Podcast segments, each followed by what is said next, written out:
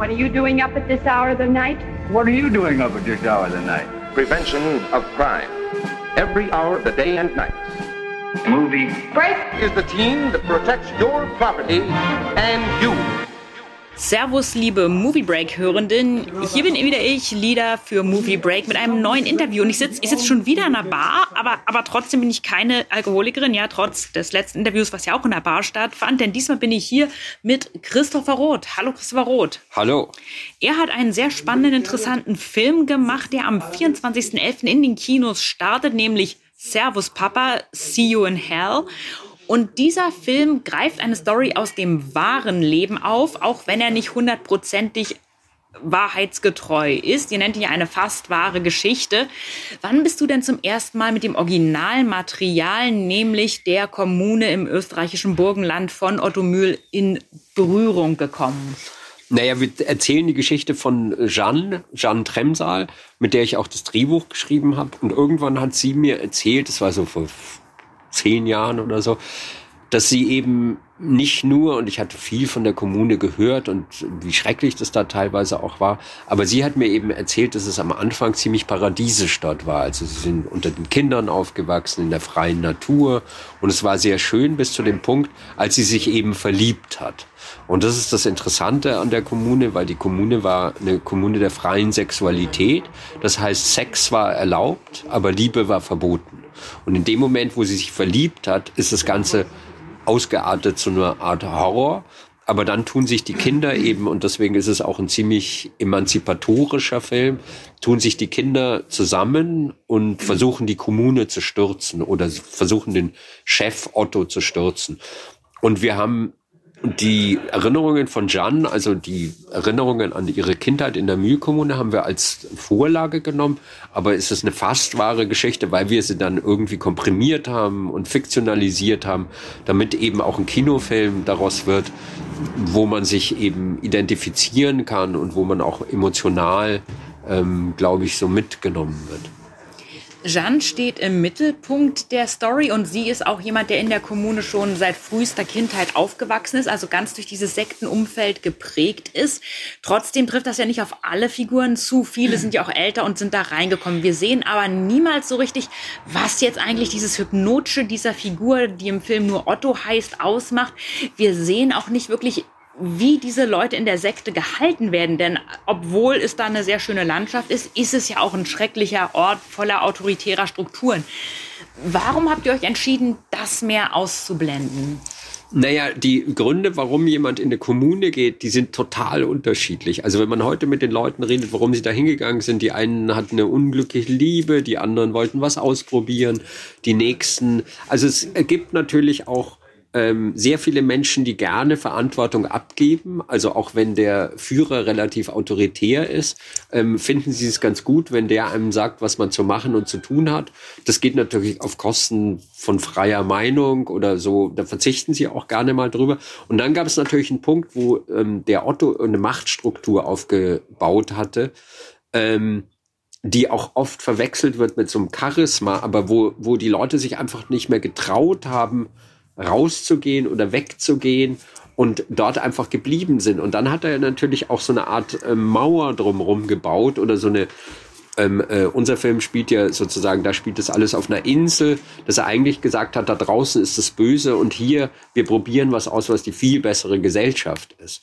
Und die Leute, glaube ich, auch immer wieder gedacht haben, na ja, vielleicht klappt's ja noch, vielleicht wird die Gesellschaft hier besser. Und dann ist es eben, glaube ich, immer schlimmer geworden. Aber also die, die Erwachsenen, das kann ich schon nachvollziehen oder ich verstehe auch, äh, warum die erstmal hingegangen sind oder was ausprobieren wollten, aber dass es dann relativ schnell gekippt ist und dann Angst hatten, wegzugehen. Es sind natürlich auch ähm, ein paar Leute irgendwann in der wirklichen Kommune weggegangen. Aber bei den Kindern ist ja noch was anderes. Sie wachsen ja eigentlich in der Welt auf, sie kennen gar keine andere. Da fehlt ja der Vergleich.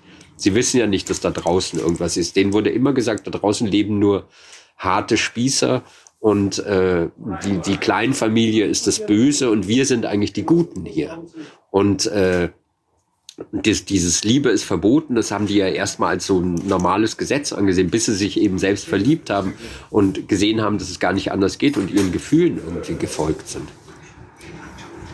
Die Kinder in der Kommune wachsen sehr behütet auf. Wir sehen auch, dass sie zu einer Art selbstorganisierter Schule gehen. Trotzdem haben die keine Form von regulärer Bildung. Wir sehen auch keinen Arzt oder sowas in der Kommune. Und man fragt sich natürlich auch, wo sind da die Behörden? Das Ganze spielt ja in Österreich in den 70ern, 80ern, dann in den 90ern kam es zu seinem Ende, sodass man sich auch fragt, warum greift da niemand ein? Und ein ganz entscheidender Punkt, weil dass es sogar parteiliche Förderung zum Teil für diese Kommune gab, war es denn schwer, das alles zu recherchieren und nochmal aufzurollen? Und warum kommt da nicht vielleicht mehr auch von dem politischen Hintergrund und dem gesellschaftlichen Versagen in dem Film vor? Denn da hat ja letztendlich eine Gesellschaft einfach dem Otto Mühl auf freie Hand gelassen.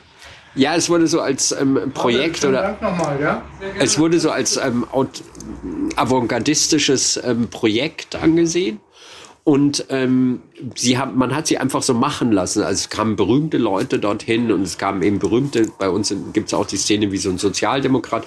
Die waren natürlich auch so halb davon fasziniert, dass da sowas ausprobiert wird. Aber das ist ja genau das Problem, dass es eigentlich hinter Mauern ausprobiert wurde. Und das ist, also damals gab es natürlich auch keine Mobiltelefone und keine Vernetzung. Aber es wurde eben, es war so autonom, dass man diese Utopie nicht in der Gesellschaft selbst ausprobiert hat, sondern hinter Mauern. Und das ist natürlich immer das Problem. Dann gewinnt der Stärkste und der setzt sich dann irgendwie durch. Und dass es eben nicht transparent war. Und ich glaube, die Leute haben auch unterschätzt, was dort, also entweder sie haben es unterschätzt oder sie wollten es nicht wirklich wissen, was da passiert. Dann kamen so die ersten Geschichten raus und erst als dann eines von den, ähm, von den Jugendlichen wirklich, glaube ich, damals zum Stern gegangen ist oder so und die einen riesen Text gebracht haben, dann haben die Politiker gesagt, oh, da müssen wir mal nachgucken, was da ist. Es gab eine Art Schule, ähm, tatsächlich, also die wurde auch sozusagen von so einer, ähm, von einem Bildungsministerium tatsächlich als Schule eingestuft die hatten sämtlichen Unterricht. Es gab natürlich auch Ärzte und sowas, aber wenn es irgendwas Schlimmes gab, dann wurden die schon irgendwo hingefahren außerhalb der Kommune. Also sie waren nicht so abgeschottet, es war jetzt nicht Nordkorea, aber ähm, die, die, äh, ähm, es wurde, es wurde eben eher, glaube ich, so, so im Kopf abgeschottet, dass man immer gesagt hat, da draußen ist irgendwas, wo man nicht hingeht und hier ist alles toll. Jan Tremsal, die diese Geschichte zu großen Teilen selbst erlebt hat und ja auch ihre eigene Figur in der Hauptfigur spiegelt, spielt auch eine Rolle im Film, nämlich ihre eigene Mutter und hat das Drehbuch mitentwickelt, so wie ich es verstanden habe. Wie war das jetzt so eng daran zusammenzuarbeiten mit jemandem, für den ja auch dann das ganze Trauma wieder aufgeschürt wird? Ja, also die mit Jan, das war ganz toll, weil sie eigentlich von Anfang an gesagt hat, sie will das nicht immer nur als Opfer. Sie will sich nicht nur als Opfer sehen, sondern sie will auch sozusagen da eine Rolle spielen. Sie will auch ähm, äh, das nochmal für sich bewältigen oder sie will das nochmal für sich eigentlich so durchmachen. Und es war natürlich wahnsinnig, als sie, sie spielt ihre eigene Mutter, dann sieht sie sich selbst ähm, da setzen, dann sieht sie ihre Eltern in dem Film. Es war natürlich wie so eine Familienaufstellung und spielt ihre Mutter. Aber glaub, gleichzeitig war es für sie, glaube ich, auch so, dass sie vieles ähm, nochmal so durchgemacht hat, aber eben in diesem, in diesem Art von Spiel und dass sie nochmal viele Sachen verstanden hat. Und es ist ja, der Film ist ja nicht komplett eine Anklage oder so, weder gegen die Eltern noch gegen, also der einzige, wo man sagen kann, der ein bisschen monströs ist, ist natürlich Otto, aber es ist jetzt nicht sozusagen, ähm, dass man permanent sagt, das war alles falsch. Ursprünglich, was falsch war, war eben sozusagen, dass sich der Stärkste dann durchsetzt und nach oben setzt und die anderen unterdrückt. Also eine ganze Gruppe von Elite die anderen unterdrückt. Sonst, ich meine, diese Utopie, das kann ich gar nicht sagen, ob das wirklich von vornherein falsch oder richtig war. Wobei wir jetzt aber festhalten müssen, dass es in dieser Kommune zu schwerem sexuellen Missbrauch ja. von Kindern kam. Und zwar auch und angeleitet von Otto Mühl. Also es ist nicht einfach nur so, dass man sagt, oder haben sich irgendwie Leute unwohl gefühlt oder ja, ja. es wurde über deren Kopf hinweg entschieden, sondern es ist wirklich mit das Schlimmste passiert, was man sich an Verbrechen vorstellen kann, nämlich Kindesmissbrauch und das auch über Jahre hinweg. Also aber es ist nicht nur Otto gewesen, der sozusagen nee, nee, die Leute missbraucht. Das war natürlich ein systemischer Missbrauch. Also es war ein Machtmissbrauch. Es wurden Leute in die Mitte gestellt, es wurde sich darüber lustig gemacht, über die. Es haben ganz viele das ist natürlich, das kommt im Film, das war viel schrecklicher, als es im Film eigentlich dargestellt wird. Also es waren viel mehr Leute involviert in diesem ganzen, aber das haben die als offene ähm, Sexualität, freie Sexualität ähm, äh, empfunden oder, oder, oder so benannt und das er sozusagen die Jugendlichen in die Sexualität einführt. Das, das wurde dann auch ganz verquast erklärt, war aber natürlich, er ist dann auch sieben Jahre ins Gefängnis gekommen, er ist angeklagt worden und so weiter. Sind wahrscheinlich viel zu wenige angeklagt worden. Ich glaube, seine Frau hat zwei Jahre bekommen. Aber was dann wieder passiert ist, hinterher hat er einfach weitergemacht. Er hat dann wieder eine Kommune in Portugal gegründet und hat sich erst ganz spät, das haben wir auch sozusagen so eine Tafel hinten geschrieben, ganz spät ähm, äh, bei den, bei den ähm, Jugendlichen eigentlich entschuldigt oder seine Schuld eingesehen. Aber wir erzählen natürlich Jeans Geschichte. Wir versuchen jetzt nicht die ganze Kommune zu erklären. Wir versuchen nicht zu erklären, warum sind die Erwachsenen hingegangen. Wir sagen nicht, was der Schwester von Jean passiert ist und so weiter. Das ist natürlich deswegen ist es auch sozusagen nicht jetzt ein Dokumentarspiel oder sowas, sondern es ist eigentlich ihre Geschichte aus ihrem Blickwinkel sehr genau erzählt und ähm, dann aber fiktionalisiert. Wir haben dann in der Kommune diesen Aufstand der Kinder, wo Janis auch schafft, andere Kinder zu mobilisieren, die mit ihr zusammen die Autoritätsstrukturen quasi hinterfragen. Wie kam es zu diesem eher vermute ich ja stark fiktiven Element des Kinderaufstands, was ja auch was stark Utopisches wieder hat. Also es muss diesen, die, also dieses Schildermalen, wir wollen keine äh, Selbstdarstellungen mehr, das muss es alles gegeben haben. Also die Kinder haben sich schon irgendwann geweigert, da jetzt noch mitzumachen. Und dann ist ja auch ein, tatsächlich ein von den, eine von den jungen Frauen ist nach draußen gegangen und hat die ganze Geschichte erzählt. Also über lange Sicht haben tatsächlich die Kinder die Kommune zu Fall gebracht. Wir haben das natürlich versucht, bildlich umzusetzen, in der Geschichte umzusetzen und haben das natürlich zusammengezogen und haben das wie eine Heldengeschichte erzählt. Die ist natürlich übertrieben heldenhafter, ähm, als sie ursprünglich war. Ist das vielleicht für Jan Tremsal auch eine Möglichkeit, ihre eigene Vergangenheit zu verarbeiten, dass man sich sagt, okay, ich hätte mir gewünscht, ich wäre das gewesen, aber ich war das eben nicht? Äh, ich würde sagen, für mich wäre es das, aber ich kann es natürlich nicht für Jean Tremsal beantworten. Aber ich glaube, es geht schon so in eine Richtung, dass das auch so sozusagen die, das, was am Ende passiert, ist natürlich auch so eine Wunschvorstellung von den von vielen der Jugendlichen gewesen die, aus der Kommune. Die junge Hauptdarstellerin, die Jana, Jana McKinn, die ja. sieht ähm, auch bemerkenswert ähnlich aus, John Tramsal. Wie hast du die gefunden und wie hat das Casting stattgefunden und die Einarbeitung auch in diese ja sehr herausfordernde Materie? Ähm, die, die Jana McKinnon haben wir ähm, gesehen, ähm, die hatte gerade Christiane F., glaube ich, so gedreht, diese Serie. Und, ähm, oder die heißt, glaube ich, Wir Kinder vom Bahnhof Zoo. Und ähm, war eben einfach eine wahnsinnig tolle, ich hatte die so in zwei, drei anderen Sachen dann noch gesehen und war in dem Moment natürlich äh, äh, ähm, eigentlich so die tollste, ähm, ähm, die es gibt. Und wir haben aber dann so ein Casting gemacht mit mehr Leuten, aber ich wusste immer schon so im Nachhinein, ähm, äh, im Vorhinein, dass, dass sie es eigentlich sein soll. Und ähm, dann kamen so andere Leute wie Leo Alteras, der den Jean spielt, dazu. Und ich habe das eigentlich immer so schon mit Clemens und mit Jana dann immer so abgesprochen, wer die anderen sind und wie sie mit denen zurechtkommen. Und dann habe ich aber angefangen, so Leute aus ganz anderen ähm, äh, Richtungen zusammenzusuchen oder auch so, damit es nicht so eine damit das auch wirklich so, so nicht jeder das Gleiche ist oder dass es nicht schon so eine eingespielte Truppe ist, die sich alle schon so kennen, sondern dass die Leute auch so aus, aus verschiedenen Richtungen kommen. Und so ist es eigentlich so relativ schnell ähm, zusammengekommen, das Cast. Es ist natürlich auch immer viel Glück. Bei Clemens Schick war es eben so, ähm, dass wir uns dann entschieden haben, einfach einen jüngeren ähm, Otto Mühl zu nehmen oder Otto zu nehmen. Heißt ja nie Mühl im Film weil der einfach so wahnsinnig viel Energie hat, Clemens, weil er vom Theater kommt und dann auch sowas steuern kann, so eine Riesengruppe von Menschen. Und äh, weil er auch so, finde ich, so, so, so was Dämonisches hat und gleichzeitig so ein wahnsinniges Charisma hat.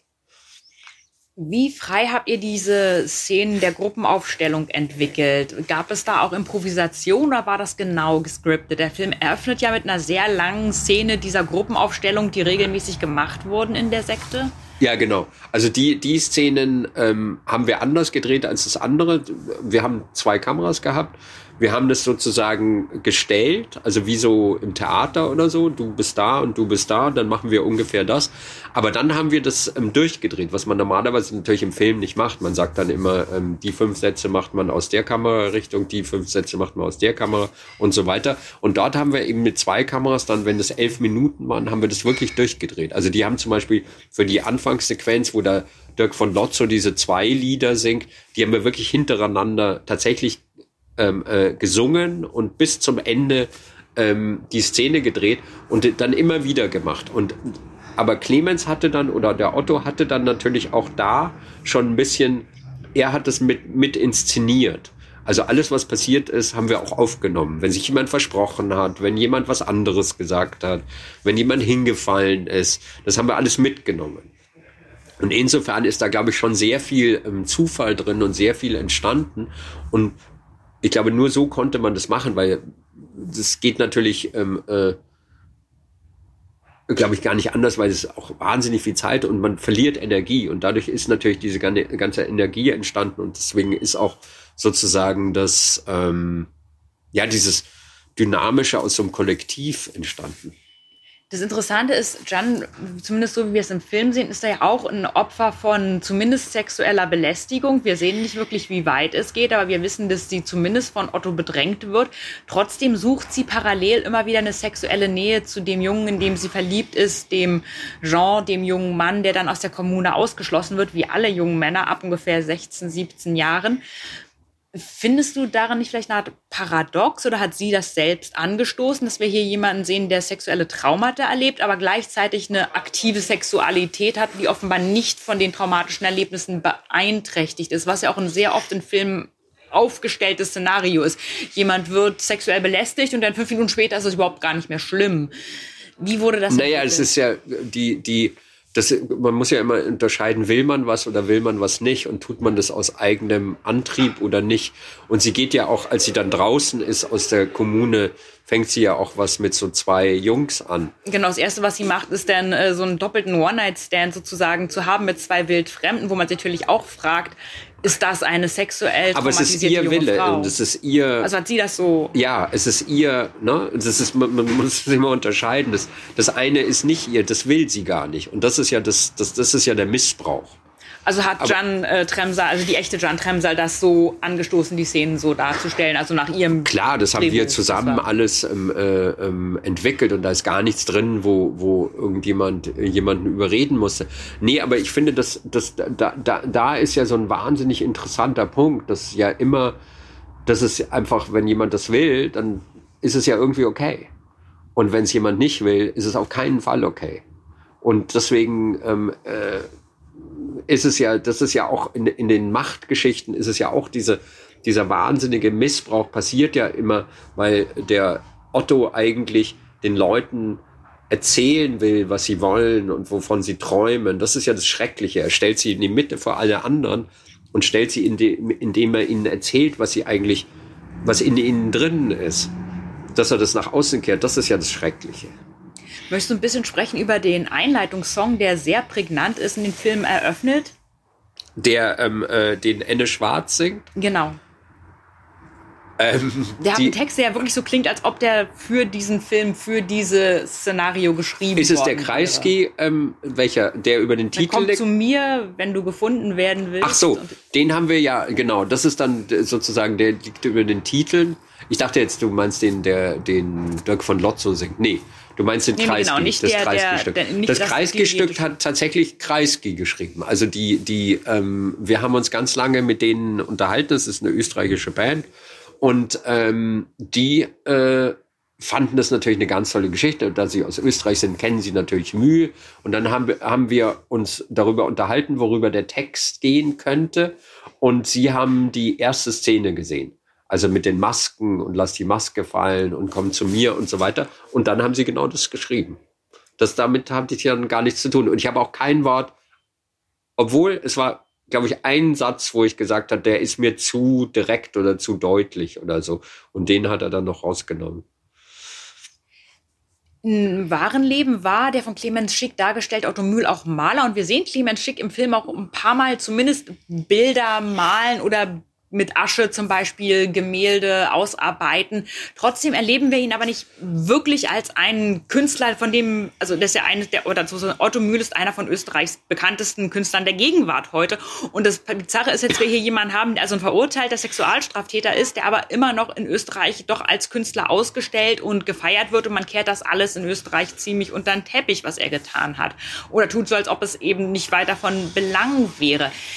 Im Film erleben wir ihn aber nicht so richtig als einen Maler, der auch in der Außenwelt präsent ist. Mehr so jemand, der hobbymäßig malt. Mm, ja, also Mühl kam aus einer Gruppe, die hießen Wiener Aktionismus. Ähm, ihm reichte sozusagen dieser Aktionismus, der war auch schon sehr hart. Ähm, die haben sehr performativ gearbeitet mit Fesseln auf der Bühne und nackten Frauen und Blut und diesen jenes. Also Hermann Nitsch ist ja auch so einer, der da rauskam mit seinem Org Orgien- und Mysterientheater. Aber ähm, Mühl hat das nicht gereicht. Und ähm, er hat dann gesagt, ich mache jetzt diese Kommune, weil die Kunst, die, das reicht mir eigentlich nicht. Dann ähm, ist es äh, äh, bei eine Phase gewesen, wo er eigentlich nur innerhalb dieser Kommune und außen kaum ausgestellt wurde. Später dann ähm, hat er dann wieder Ausstellungen ähm, gehabt. Aber inzwischen gibt es relativ viele Initiativen, auch von den ehemaligen Kindern und Jugendlichen, die verhindern die Ausstellungen von Mühl. Also Mühls Preise sind auch tatsächlich in Österreich ziemlich runtergegangen. Und da passiert schon wahnsinnig was. Die Aschebilder dürfen nicht mehr ausgestellt werden. Ähm, es gibt ganz viele Bilder, die da, was ich total richtig finde, die ähm, nicht mehr. Aber die, die Kunst im Film darzustellen, finde ich was wahnsinnig Schwieriges. Also einen, einen, guten Künstler oder einen schlechten Künstler im Film darzustellen, hat für mich immer so eine gewisse Lächerlichkeit. Deswegen haben wir uns da so ein bisschen rausgehalten. Und andererseits haben wir, heißt ja auch wirklich nur Otto in unserem Film. Es ist natürlich beruht auf Otto Mühl, aber wir haben ja nicht ein Dokumentarspiel gemacht. Wir haben ja jetzt nicht ähm, äh, zum Beispiel die, die, die, da, da halten wir uns ganz raus, wie die Kunst mit Otto Mühl umgeht oder ähm, ob das richtig oder falsch ist. Ich meine, es gibt noch immer Galerien, die natürlich total hochhalten und in Österreich gibt es auch noch viele Leute, ähm, die, die immer noch sagen, er sei Österreichs äh, größter Künstler. Aber ich glaube, selbst in Österreich ist man da ziemlich hin, drüber hinweg. Das Ganze spielt auf einer Insel, wie du sagtest, und die Location sieht auch wunderschön aus. Wie echt ist dieser Schauspieler, also wie ähnlich ist er dem Originalschauplatz und wie habt ihr den ausgewählt und gefunden? Ähm, ich glaube, also die, die, das war ursprünglich sehr schön, ähm, die, die, die Natur dort. Das war ja die Pahndorfer Heide, das war ähm, in Österreich an der ungarischen Grenze, also wo tatsächlich die ersten DDR-Bürger ähm, durch den Zaun kamen. Und ähm, wir haben den Ort ausgesucht, weil wir es in Deutschland machen wollten, auch aus Geldgründen und aus Kostengründen und es in Hessen drehen mussten, weil wir von denen Geld bekommen hatten. Und hatten dort irgendwie ein Gut gesucht. Und dann rief tatsächlich jemand an und hat gesagt, ähm, oh, wir haben hier so eine Insel oder eine Halbinsel. Und ich habe sofort gesagt, wow, eine Insel, das ist ja wahnsinnig toll, weil es ja nochmal dieses abgeschottete, also man braucht keine Mauer zeigen, sondern man zeigt das Wasser und so weiter und es ist ja so ein so ein Utopia ist ja auch eine Insel. Also dieses Thomas Moore Buch ist eine Insel und die, diese Insel ist nicht weit vom Ufer entfernt. Das finde ich immer so interessant. Die Utopie ist eigentlich gar nicht so weit weg. Und man könnte diese Utopie erreichen. Und deswegen fand ich es natürlich auch wahnsinnig schön ähm, als Bild, dass wir eine Insel haben. Und dann sind wir dort hingekommen und es ist wirklich zauberhaft dort. Ich wusste gar nicht, dass ähm, an der Fulda das so wirklich so wahnsinnig schön ist. Diese ganzen Wälder da außenrum. Es sieht wirklich aus wie so Zauberwälder und so weiter. Und es hat für uns alles ideal gepasst und wir hatten ganz viel Glück, auch ähm, nicht nur mit dem Motiv, mit der Zeit, mit dem Wetter, mit allem Möglichen. Genau. Und die anderen Kinder, wir haben ja sehr viele Kinder, die wir da im Film erleben, sind das zum Teil Laiendarsteller oder sind das schon Profis? Das ist äh, ganz unterschiedlich. Also ähm, ganz wenige Profis. Also wenn, dann war es so die zweite Rolle oder sowas. Und die, die, die richtigen Kinder, Kinder, sind eigentlich alles, die kamen von Waldorfschulen da aus der Gegend und so weiter. Und mit denen musste man natürlich auch sehr viel reden, weil ja da Sachen passiert sind, die sie sehen, ähm, äh, die jetzt nicht unbedingt für Kinder sind oder so. Und ähm, es war aber dann immer so, da wir das immer so klar gemacht haben und ganz offen gemacht haben, auch mit Jana geredet, mit ähm, Clemens geredet haben, wie das mit dem Missbrauch, wie man das darstellt und so weiter. Ähm, das, das hatte so eine Offenheit und Klarheit, die sehr angenehm war, weil wir, glaube ich, auch diese sechs Wochen einfach zusammen auf dieser Insel waren. Und das war der erste Lockdown. Ähm, dass wir das auch alles so erarbeiten konnten. Und normalerweise hat man ja so ähm, Schauspieler, die kommen dann fünf Tage und der nächste kommt äh, acht Tage und es überschneidet sich so genau und dann ähm, ist das Wetter schlecht und dann muss man es eigentlich drehen, obwohl das Wetter schlecht ist. Hier konnte man halt einfach diesen Film drehen und wenn das Wetter schlecht war, dann haben wir einfach was anderes gemacht. Die waren ja eh alle da. Und es war natürlich ein Traum, also sowas so zu drehen und alles an diesem Platz zu drehen. Und es haben sich auch viele Sachen durch Glück ergeben. Also zum Beispiel diese Selbstdarstellungen, diese theaterhaften Zusammenkünfte von den Leuten, die waren normalerweise in der wirklichen Kommune ähm, innen und nachts. Aber wegen Corona mussten wir die draußen drehen und tagsüber, also damit man nicht ständig lüften muss, damit die Leute keine Masken haben. Und es hat so was ganz anderes, so ein ganz anderes Hippie-Gefühl, dass das plötzlich auf so einem Feld passiert. Und dann gleichzeitig waren diese Hühner, die haben wir nicht wirklich, weil die, die waren da. Und diese Hühner spielen jetzt fast wie so eine Metapher die ganze Zeit eine Rolle, weil die Hühner eigentlich immer so mitmachen in dem Film. Und so, da hatten wir ganz viel Glück einfach. Der Film ist ja jetzt in Deutschland noch nicht offiziell in den Kinos gestartet. Wie gesagt, erst am 24. November, hatte aber schon einige Festivalaufführungen, auch vor Publikum. Gab es da schon Reaktionen auch von Leuten, die das damals miterlebt haben? Denn man hat ja oft eine sehr individuelle Perspektive, wenn man mittendrin war. Oder bist du da vielleicht besorgt, wie das aufgenommen werden könnte in diesen Kreisen? Naja, wir haben natürlich die Schwester von Jan hat's gesehen, die Eltern von Jan haben es gesehen, dann haben es wiederum Freunde von denen schon gesehen. Das war jetzt, ähm, die hatten alle sehr viel Angst, also besonders die Mutter von Jan hatte sehr viel Angst davor, ähm, der Vater von Jan hat's gesehen und so weiter. Und ähm, im Prinzip ähm, war das jetzt nicht so, die wussten alle, dass es jetzt nicht ein eins zu eins ähm, Film ist und dann war es auch ganz interessant, weil teilweise haben die Leute gesagt, ach, wir haben das gar nicht so mitgekriegt, wir waren nur in der Stadtkommune. Also dieses, was wir zeigen, ist ja nur das Zentrum da ähm, äh, und die waren dann einfach die ganze Zeit in der Stadtkommune, haben das gar nicht so mitgekriegt, diese äh, Kommune, wie sie wirklich passiert ist. Nee, die Reaktionen waren eigentlich... Ähm, die waren eigentlich ziemlich okay. Ich, ich glaube, die, die,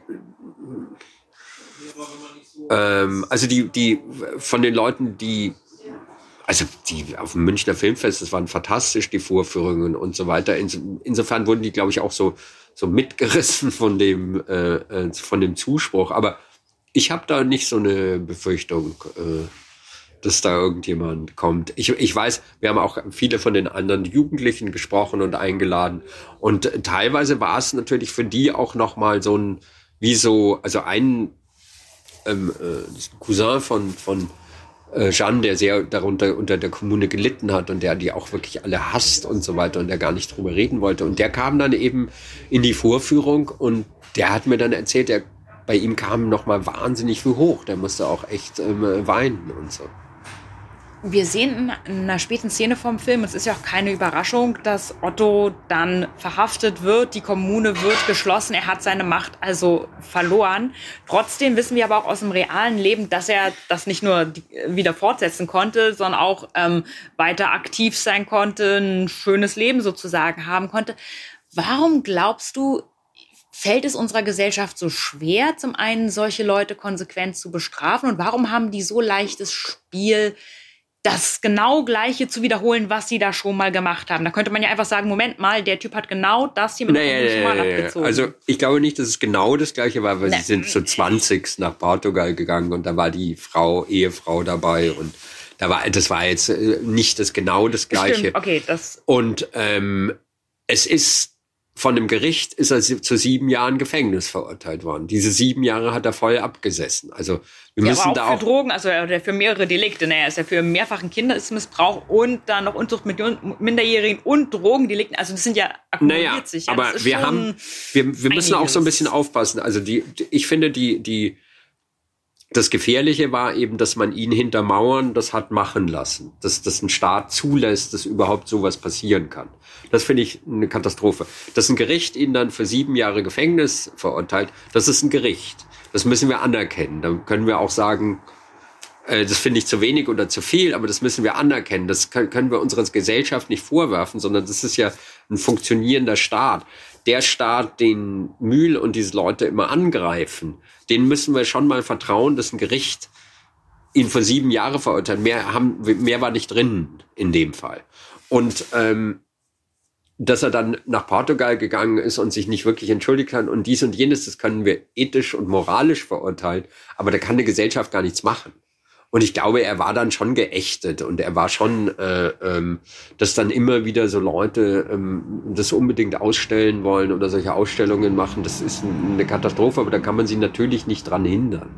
Ich meine, es ist ein ganz schönes Nick Cave ähm, jetzt unabhängig davon, ähm, gerade im Spiegel. Ich weiß nicht, da redet er über Jay-Z und er sagt eben, dass Jesus so eine tolle Platte sei, man müsste es einfach mal trennen. Der Typ sei zwar ein Idiot aber die Platte sei ja eben trotzdem toll. Insofern kann man schon so argumentieren. Bei ähm, Mühle ist es halt so, dass ich die Kunst auch gar nicht so toll finde. Also ich, ich würde auch Mühl auch nicht als persönlich nicht als Künstler deklarieren, aber äh, naja, er war aber Künstler, das kann man ihm nicht genau, absprechen. Genau, dass er, dass er sehr viel äh, Ausstellungen und Erfolge damit auch hatte. Insofern gibt es sicherlich viele Leute, die ihn als Künstler wahrnehmen. Ähm, noch ein, zum Abschluss noch ein paar Fragen. Du hattest ja mit Bada bereits eine sehr düstere Figur. Jetzt auch hier wieder, auch wenn die Hauptfigur Jan war und eine positiv konnotierte Protagonistin, einen sehr düsteren, aus dem Leben gegriffenen Kontext. Sind es wirklich diese realen Themen, die dich auch am meisten faszinieren als Regisseur? Also mich, mich ähm, interessiert natürlich so ein ähm, ähm, systemischer Missbrauch. Also die, die, dieser Machtmissbrauch, den so einzelne Figuren in so Gruppen ähm, äh, vollziehen. Und da kann man Bader und, und, und, und äh, Otto wirklich vergleichen. Bei dem Film äh, ist es natürlich interessant, dass die Jugendlichen ähm, dagegen rebelliert haben. Bei Bader war es eben anders. Er war selber der Rebell. Er hat selber ähm, anhand von Popmusik oder genau in so einer Zeit rebelliert. Und da hat der Staat eigentlich sehr schlecht reagiert indem sie sie sofort ähm, kriminalisiert haben, dass sie sofort Staatsfeind Nummer eins, als es alles noch nicht so schlimm war. Da hatten sie gerade mal eine Matratze und einen Schrank nach Ladenschluss. Sehr brave ähm, äh, äh, Leute haben nach Ladenschluss in Frankfurt eine Matratze und einen Schrank angezündet. Da wurden sie gerade, ganz Deutschland war in Aufregung und äh, aber die, die, ähm, was mich interessiert, ist erstens mal dieses Fiktionalisieren von Geschichten, wo wir immer denken, die sind so und die waren so. Und bei, bei der Geschichte interessiert mich eben auch wahnsinnig, dass die Jugendlichen an, mit, mit Popmusik eigentlich sowas Emanzipatorisches haben, dass sie sich eigentlich befreien und dass sie das gegen die Verwachsenen, äh, Verwachsenen, äh, Erwachsenen anwenden. Noch letzte Frage. Was hoffst du, nehmen die Zuschauer und Zuschauerinnen von diesem Film mit? Außer, dass er ihnen gefällt und sie bewegt. Genau, also erstens mal, dass er sie, ihnen gefällt und sie bewegt, aber andererseits, dass, dass man eben das nochmal ins Heute transportiert, dass man immer sieht, dass man, wenn man die Verantwortung an jemanden äh, abgibt und dass man immer denkt, ähm, dass einfache Zufälle, dass da immer ein großer Plan dahinter ist und dass eben man, man eigentlich nicht selber ähm, nachdenkt oder dass man nicht selber ähm, stolz darauf ist, dass man ähm, in der Demokratie lebt oder auch seine Meinung sagen darf und so weiter, sondern dass man das immer wieder ähm, anzweifelt und auch immer wieder sozusagen, man, ich finde, man muss den Staat verbessern, man muss Utopien an Utopien glauben, aber sie dürfen immer nicht so sein, dass sie ähm, wieder eigentlich eine schlimmere Hierarchie ähm, schaffen, als es bisher gibt. Wunderbar. Ich bedanke mich sehr bei Christopher Roth. Wenn ihr selber sehen wollt, was ihr von dem Film mitnehmt und wie er euch gefällt, ab dem 24. November ist er im Kino. Das war's von mir, Lieder hier bei Movie Break. Und ihr lest ganz viele Filmkritiken und hört weitere Interviews natürlich hier bei uns. Macht's gut, Leute.